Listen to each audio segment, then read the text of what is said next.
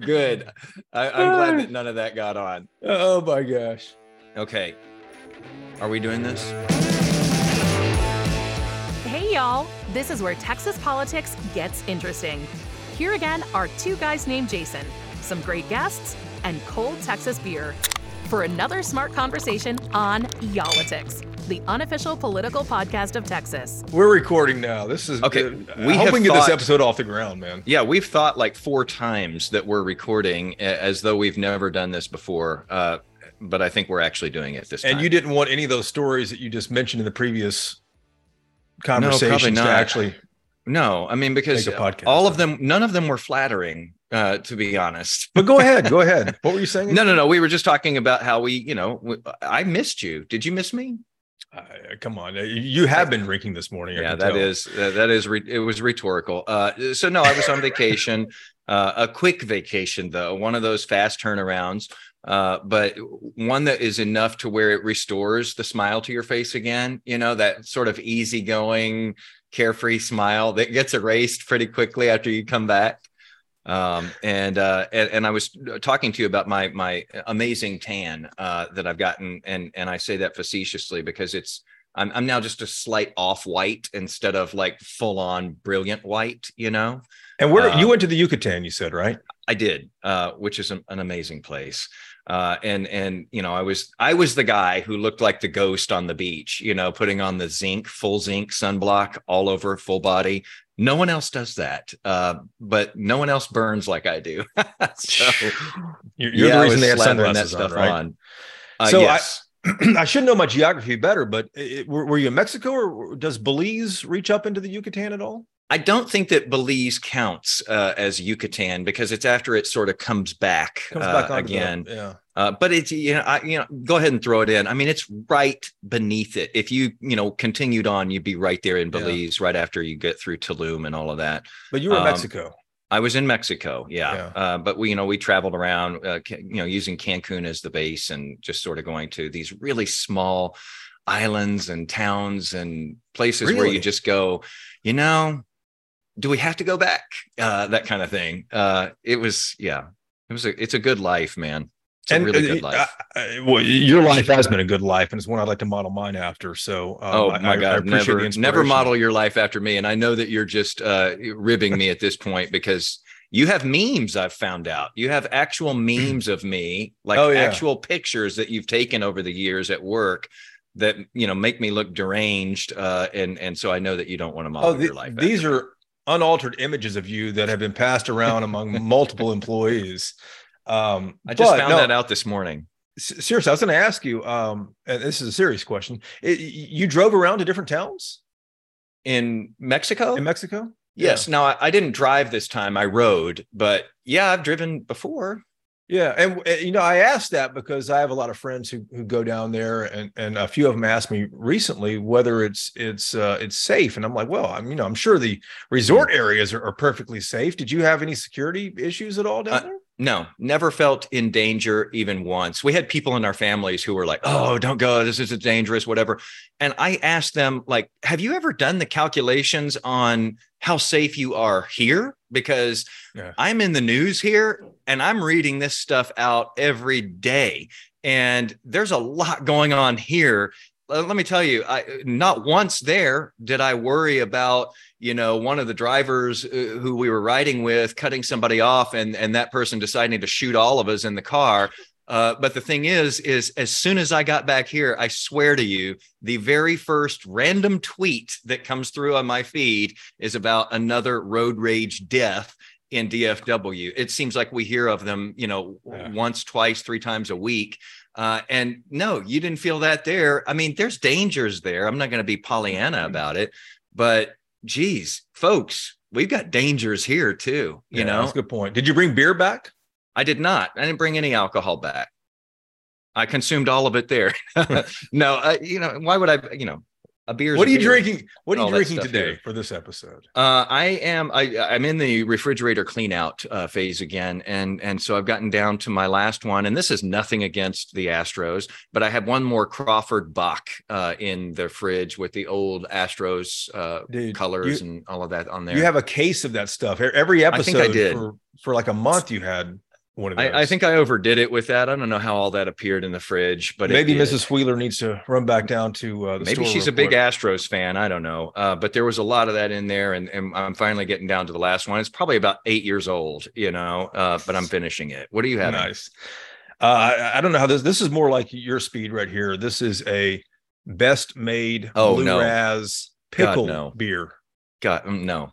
And if you know the brewery, you you, you know that this is kind of they do some of the wild stuff. It's Martin House Brewing Company in Fort Worth.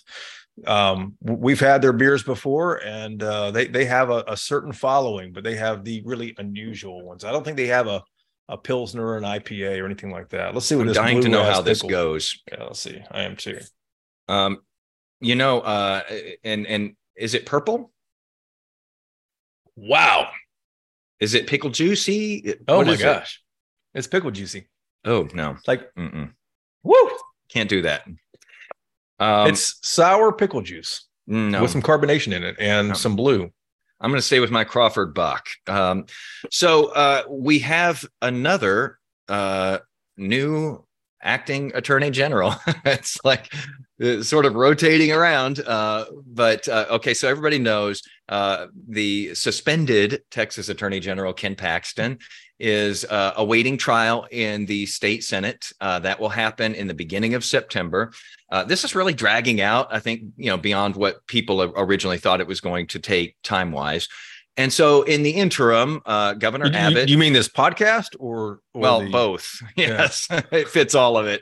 Uh, so Governor Abbott uh, tapped a you know a longtime associate of his uh, to fill the role. Uh, his name is John Scott.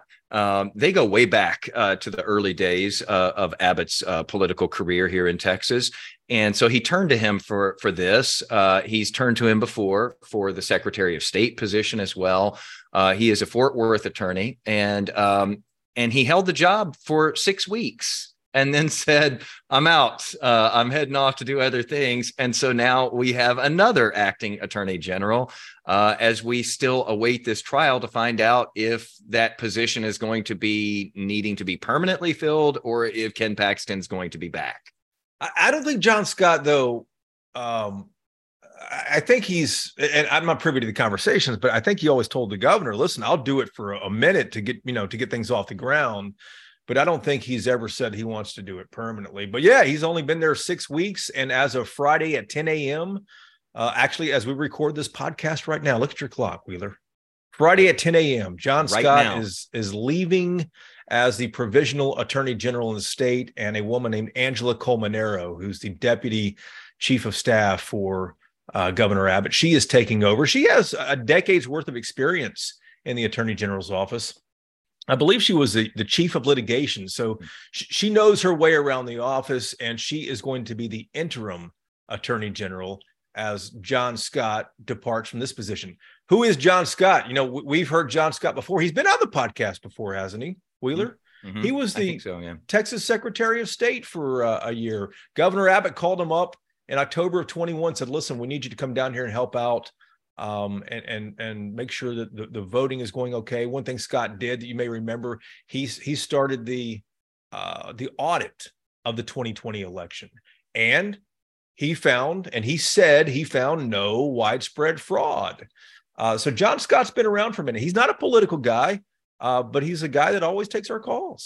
which always seems unusual when you it- you know these days in our politics it, it seems unusual if if someone's appointed who doesn't seem uh, overly political. And so he he does take these calls. He does take these jobs and then he pretty quickly says here you can have this job back again which i always admire and and, and think that that's really interesting.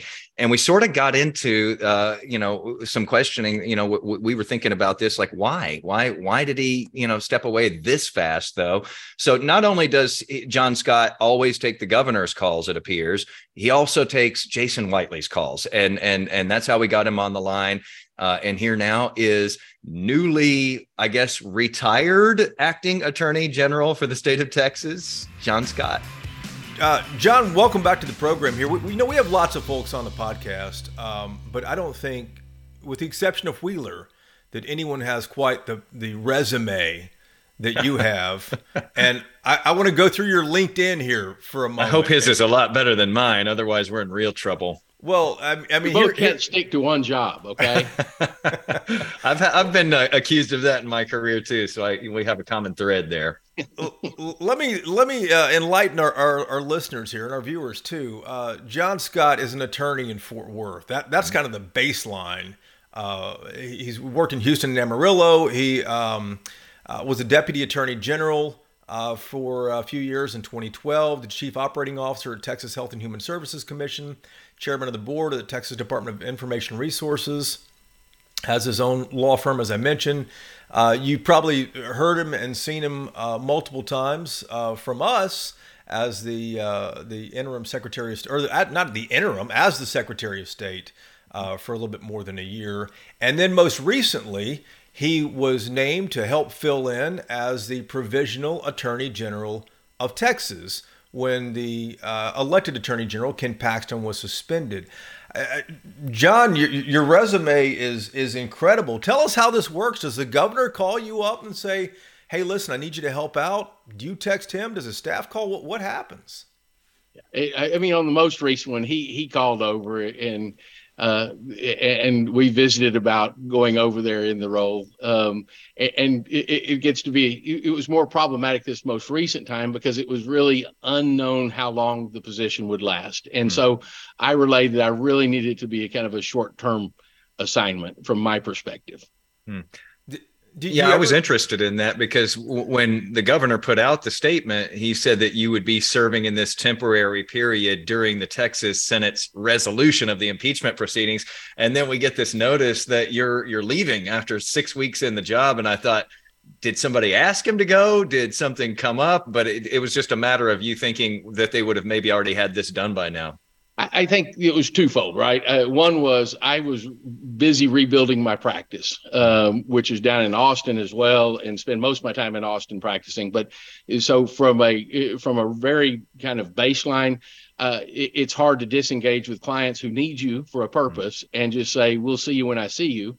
Um, so wanted to at least let them know when I might be back able to represent them again uh, with the hope that they would still be around to be represented. Um, and then the second thing was, I really thought the thing would be over. Um, yeah. But it doesn't even begin till what uh, first week of September. It's it's it's kind of dragging. September 5th. And I, you know, and again, that's up to the Senate to decide. I don't want to uh, second guess any judge or, or, or jury uh, or whatever their, their perspective is on their roles, but I, I, they set the time. I was surprised. Uh, uh, John, you're you're the pinch hitter for Governor Abbott. It, it, seems like and feels like here. Are you going to uh, let that call go to voicemail next time, or you think you're going to answer it when he needs you again? I might write a book and it just simply says "Don't answer it." Um, it I'll go out and visit with other people who've answered the phone as well, it, it, it, all kidding aside, every time I've gotten the opportunity, it really is an honor and a privilege to get to go serve the state. And you hear that from people, I, am sure, and, and, some people may think that's that's baloney. It's not. It is literally. There's something about being a public servant. It it fills your heart because you know you're doing the right thing at the right time for the right reason, and that's sometimes rare.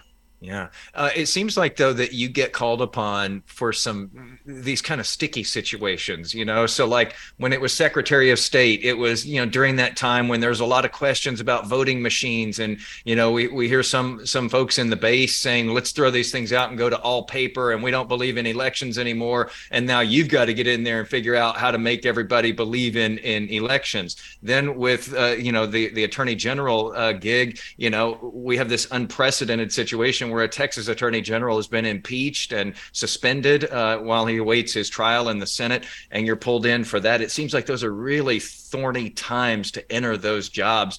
Do you get there in the middle of it and think, God, I've got to stop coming in this way? I, you know, I should probably think that I haven't. Um, uh, and I will say that the benefit of kind of parachuting into some chaotic situations each one you develop a little more wisdom, uh, a little more experience, and kind of what to look for, and kind of hopefully how to calm some processes back to, down a little bit, and make sure that people get back to the job that they're supposed to be doing on a daily basis. Hmm. And so, I, depending upon the situation, that's kind of what we've always run into. Talk talk more about that, John. Calming the situation because Jason's right. They are sticky situations when when you land in these things. Um, what have you learned from it, and and how have you helped calm things down in both of those offices?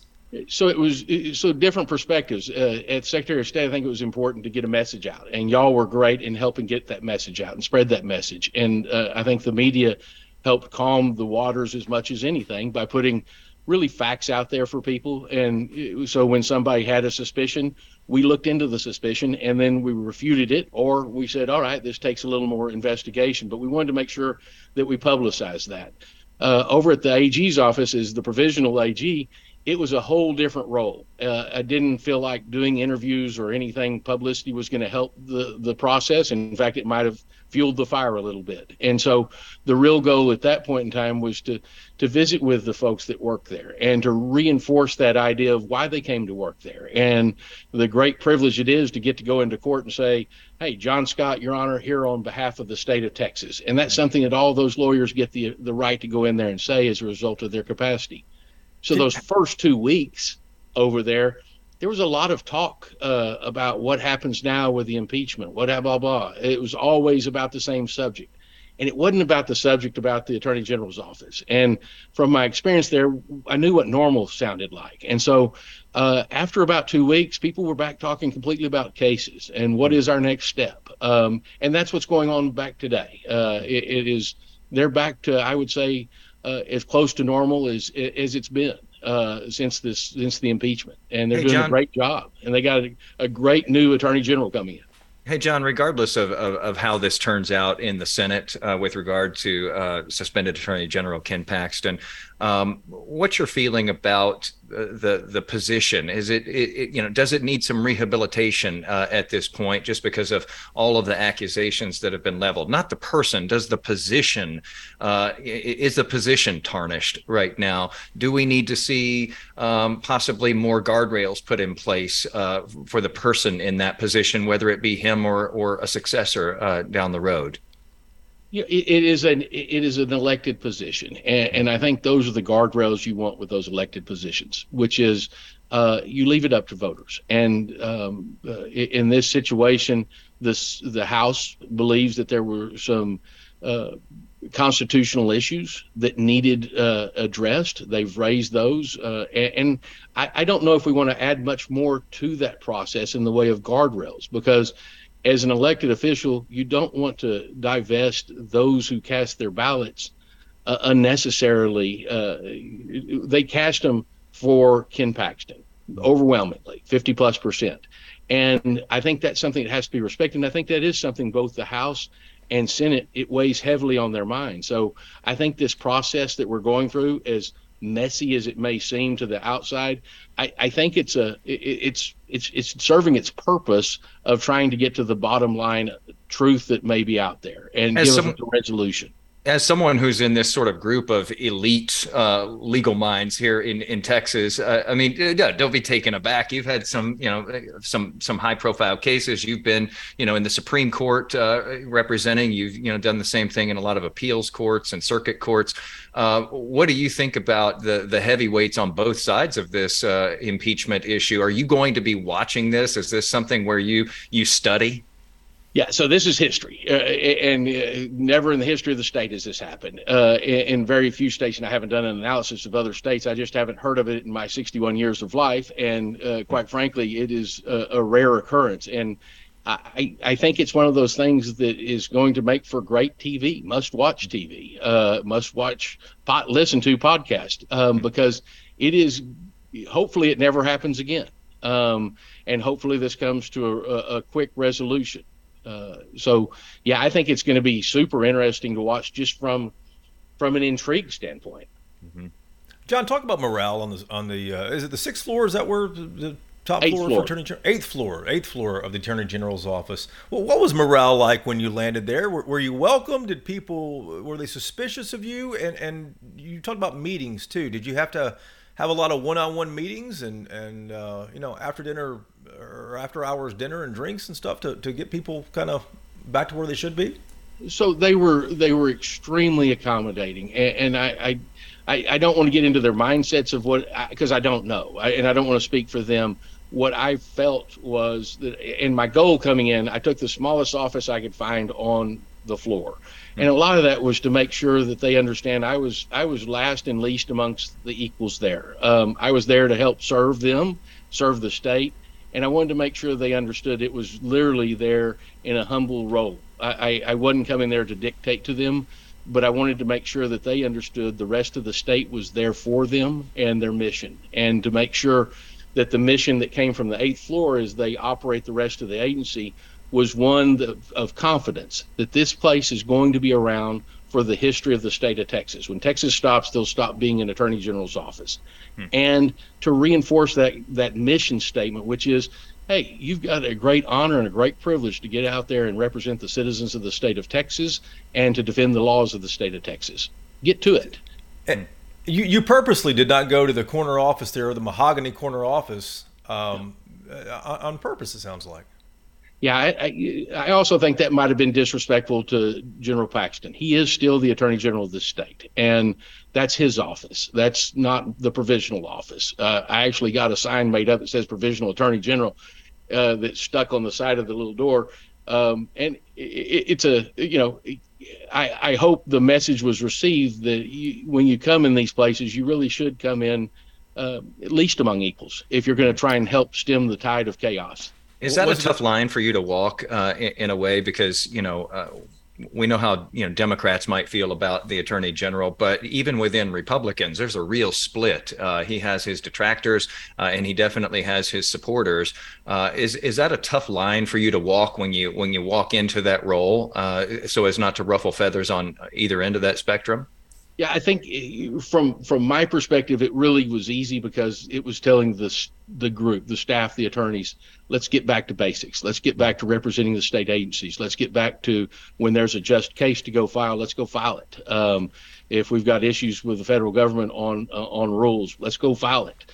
Um, there's plenty to do on a day-to-day perspective, and those are the matters that you know. At least we're in a defensible position always in those matters, and I think that's the safe space. Hmm. because that is the role of the attorney general's office in this state is to defend everyone. Hmm. And a few announcements were, were made when, when you were in there those six weeks. The opioid settlement was announced, I think $300 million. Um, describe what you did every day when you weren't talking to staff. What, what type of role were you actually playing in there? So you end up reading a lot, which is not necessarily the favorite thing to do, uh, uh, but a lot of it goes back to AG opinions. Um, a lot of it goes to here's potential lawsuits, here's potential settlements that we may want to enter into, and then getting into the details at some level. Uh, not to necessarily overrule someone, but to make sure that the decisions that were made were the proper ones.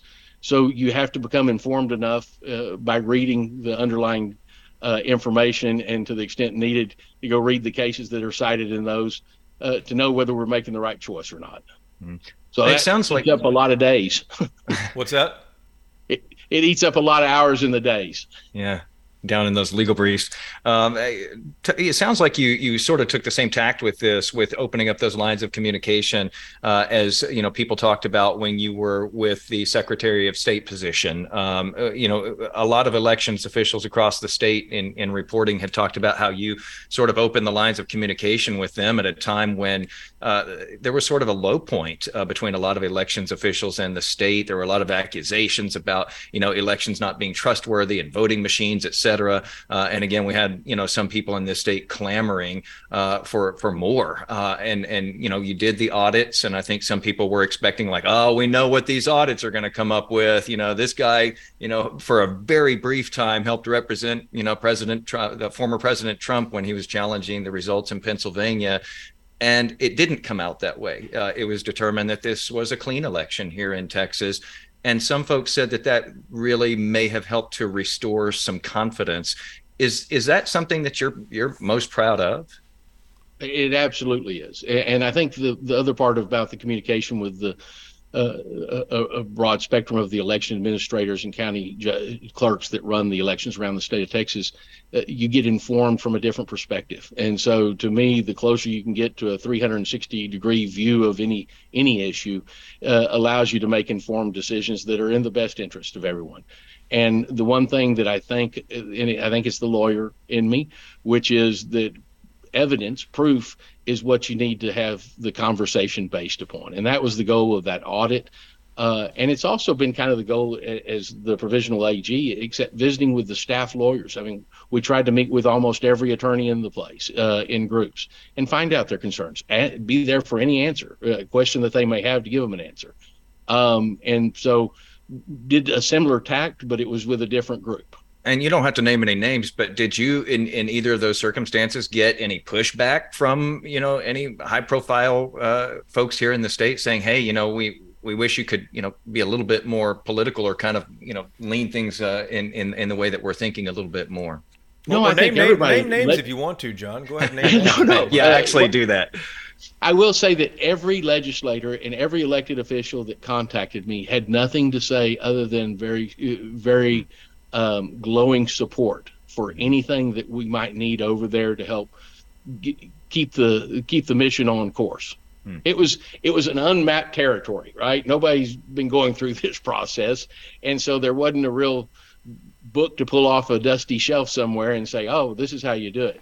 It just doesn't hmm. exist, and so we went back to kind of the basics and what the purpose of of the organization is. John, I saw after that brief representation of uh, former President Trump in, in Pennsylvania there after the 2020 uh, results uh, that you had been quoted as saying that you never wanted to do election law again. You had just had your fill with that. Uh, first of all, is that uh, quote, uh, at least the summary of that quote, correct? And and can you explain it if so? Yeah, I, I, I think it is. I mean, look, I've representing businesses suing each other it is it is awful nice because worst case scenario you got one half of them that hate you and hopefully it's the opponent um, at the end of the of the matter. It, with with what went on during the election uh, it seemed like we were able to alienate everybody um, and so yeah I, election law seems to bring out the worst in most people and i will try and stay away from it as much as possible Hey, two questions about some legislative moves. One was on business courts. There was a, a, podcast we did earlier in the year talking about a legislative idea to create a separate set of business courts, like a lot of states have, Delaware being the first, dating back to the 1700s. Uh, but but secondly, the, the, legislature also decided that Texas should get out of out of ERIC, E-R-I-C, which you and I have talked about in the past, the Electronic Registration Information Center, which essentially tries to help keep Texas voter rolls clean. If I moved to, to New Mexico, uh, you know, and I registered there to vote, then it would take me off here. There's not a, a, replacement for ERIC yet, and I'm curious just what you what you think about both of those legislative moves. Business courts didn't pass. Is it a good idea? ERIC did pass. What's Texas going to do next? Yeah, I, and so I mean those are policy subjects. They're probably way above my pay grade. Um, it sounds like the there was obviously a desire on the from the business court section uh, uh, legislation to create something that was a much more informed judiciary. Uh, uh, look, the system has worked for a long time during my career, uh, but I, the judges I've always been in in front of have tried to be very informed and and I think try and give a fair shake to the parties in front of them. Uh, so there may have been some extenuating circumstances that someone thought that was a better idea to at least supplement that supplement that system that we have. On the ERIC issue, you know, I think we got an enormous amount of good information from uh, ERIC through the years uh, through a, a, sharing process. Um, some of that I think they can recreate, obviously, with doing arrangements with other states. Um, and again, I'm not sure why the majority thought that was the right way to vote, and I don't want to second guess them at all. Um, but it, will take money and time to replicate some of the information that we, as a state, were getting from from that. Are John, we in a you, bad situation on that uh, now? No, I, I, Yeah, I don't want to say that. I, I just I, I, think that they do need to. Uh, you know, I think it served and provided a lot of intel on, for instance, work uh, employee. I'm sorry, voters who were registered in Texas and voted and were registered in other states and may have voted. It's just kind of a primary, and I'm not sure what the process would look like to go recreate that. I, again, can we do it with a number of the other states? Yes, but is it something that is going to be, you know, uh, an effort? Sure, I think it will be. Hmm. Um, yeah. You know, we had some big states that were not parties to ERIC, and that was always a, a deficiency. I mean, California and New York were not were not members of it, and that's a lot of people to leave out of the equation. So by no means were we getting 100% of the the information we could have if all the states participated in it. But but who in Texas is going to California and New York, John? I mean, they're they're coming here. We're not going there. I've seen some uh, some reporting in the past several days that California and New York may actually opt into to ERIC now. Uh, we've we've seen uh, about what ten states, uh, Republican leaning states, that have opted out of it now. It's uh, you know considered a, a, likely possibility that Texas will opt out of it. John, how dangerous is it though if we get to this situation where we have sort of you know red states doing a system and blue states, so-called blue states doing a system where we're not completely integrated and working with each other to make sure that people are not voting voting in multiple uh, places. Now, I, so it'll be interesting to see play out. I, I, hope that that's still just a trivial amount of votes, but it depends upon the election that we're talking about. A lot of the ones I think that we found in the last audit that had voted in two places it, I, I, think probably the majority of them were people that were uh, owned two homes in two different locations and may mm-hmm. not have given the attention to the details. And so when they voted in the second election, it, I, I, think some of those example, by way of example, would have been people that voted in school district or or, or a, a, county uh, superintendent or commissioner role in the various states. And so mm. it, I, I, don't think there was this huge history of people casting two votes in two different states. I think you're talking less than a thousand people is what we found uh, over the course of uh, that 2020 election uh, that would have been involved. Um, so I, I, don't know if the numbers are huge, especially the larger the race. Yeah, it, there's so much misinformation and dif- disinformation about voter fraud, though, and and I'm just curious. You know, you've dealt with these meetings, you've had these people shouting in meetings and so forth, uh, who are just convinced. Uh, will we ever convince uh, a, a pretty sizable chunk of the electorate that this is all fair? So my my hunch is no. Uh, my hunch is that if you're looking for good, you'll find it. If you're looking for bad, you can find it. And, and I think that's across the board. Uh, so, the short answer, no. Mm. My last question for you, John. What do you think the Attorney General's office needs right now on your way out? Uh, it needs Angela Colmenero to stay there uh, until uh, Ken Paxton either returns or, or, or, or if he doesn't, to that next step. Um, but I think she's great, and I think everybody is going to be, you know, uh, wildly impressed with who they have now as the provisional attorney general. And if, if, if, Paxton doesn't return, uh, would you like to see Angela in that role permanently? Yeah, I, I, I, I, if she wants to, I think that's great. I, I don't know, and I'll let Angela speak to uh, her her future hopes and desires. But I, my hunch is that's more of a political position. Uh, I, I don't view myself as a politician. I've never thought of Angela as a politician. I think of her as an extremely gifted attorney. And I think that's what we've got now running the attorney general's office. John, the governor clearly has you in his phone somewhere as his, you know, phone a friend uh, when there might be kind of a sticky situation going on.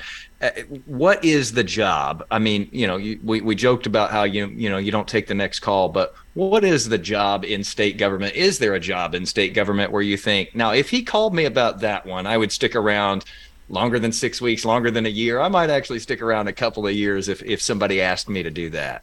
No, I, am I'm, I'm 61. I need to. Uh, I need to harvest as much as I can harvest because as the days get longer, uh, the the desire to work longer hours diminishes. So I think that's something that there's plenty of plenty of capable folks to go in there and do some of those jobs mm-hmm. and cur- currently do them. John, we always appreciate you taking our call, man. Congratulations on on uh, all your successes as well. And and you made a good point early in the podcast, helping to calm the situation in those mo- two most recent posts that Governor Abbott has sought you out for because I, I think that uh, Wheeler's right and you're right too. I think you really did that in both of those positions. But uh, best of luck to you and don't be a stranger Thank to you. us. Thank you very much. And John, thank you for summarizing uh, that thought. I have never thought of it as I need to harvest. I, I, I take several sentences to say what you said there. I need to harvest. I need to go out there and just grab that cash. No, I, it's not. It, it, yeah, no. And I, the other thing is, you know, my wife has given up an awful lot for me to do these Oh, yeah. services, and and I think that's the other part of it, which is uh, being at home at night uh, and not necessarily down in Austin when she's in Fort Worth. Uh, It, it's it, it's time to uh, kind of move on to that next phase of life. Yeah, Governor Abbott uh, may need to be careful if he calls you again. She may be the one who answers. he, he always runs stuff past her, maybe first. John, John, thank we'll- you for we'll- taking the time. We'll talk to you soon, man. Bye, guys. Thank y'all. Hey guys, before we let you go, just a quick programming note here. You can also watch us live record this podcast. We we have it uh, a video version of the audio you are listening to right now. and You a lot of people it- like to get their podcasts that way. I, like to I'm, kind of surprised by that. Yeah, I guess you know for the guests especially, it's good to to, to see them. But yeah, it's it, it is neat, and and we are doing it now. And and you can find us. You can find the Y'all-itics podcast at WFAA's uh, YouTube channel. Just go to WFAA's YouTube channel. Once you're there, search for Y'all-itics. You'll see all of our previous episodes. You can find us on the website WFAA.com slash Y'all-itics. And you can also find us if you have Roku. You can find us uh, on the WFAA app. It's WFAA Plus, and we are there as well. Did, I have you the wanna say something, easiest. No, I have the easiest way possible for you to find this. So Uh, I- I don't never use do any of that. We Yeah, I never go. With, oh, let me go right. You know, what's that website again? You go to Google and you uh, search for Y'all-itics YouTube, and immediately it pulls up our very own page. Like we're just circumventing everybody here, Jason. And the neatest part is, is it's got all of the different episodes on it going, you know, back a ways, and it looks really professional, like surprisingly professional for us. So scratch all that other stuff I just told you. Just go to Google and search for Y'all-itics video. and You'll find Y'all-itics, us, right? No, just Y'all-itics YouTube. It will take you right to it.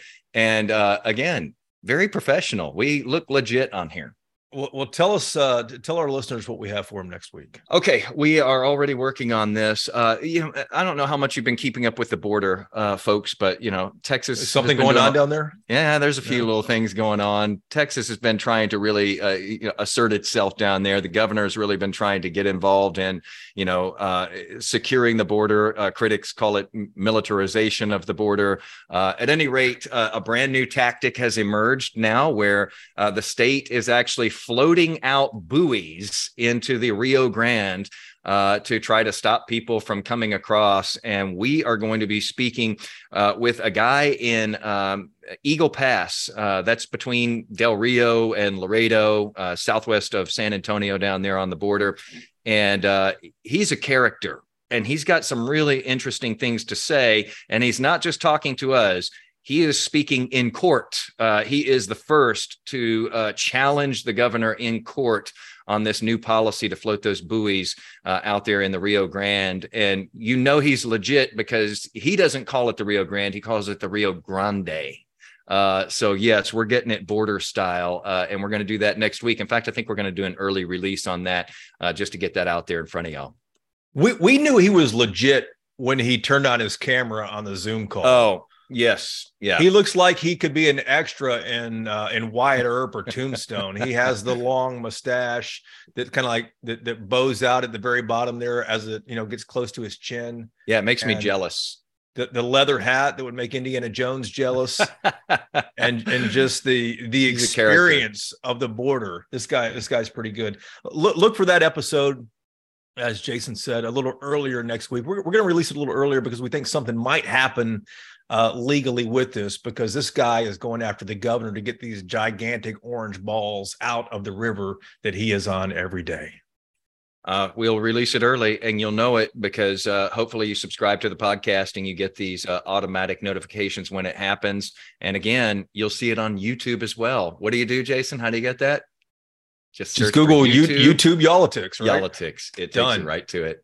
Hey, everybody, thanks for uh, suffering through our back and forth uh, on this day. Uh, we will uh, do it all again soon.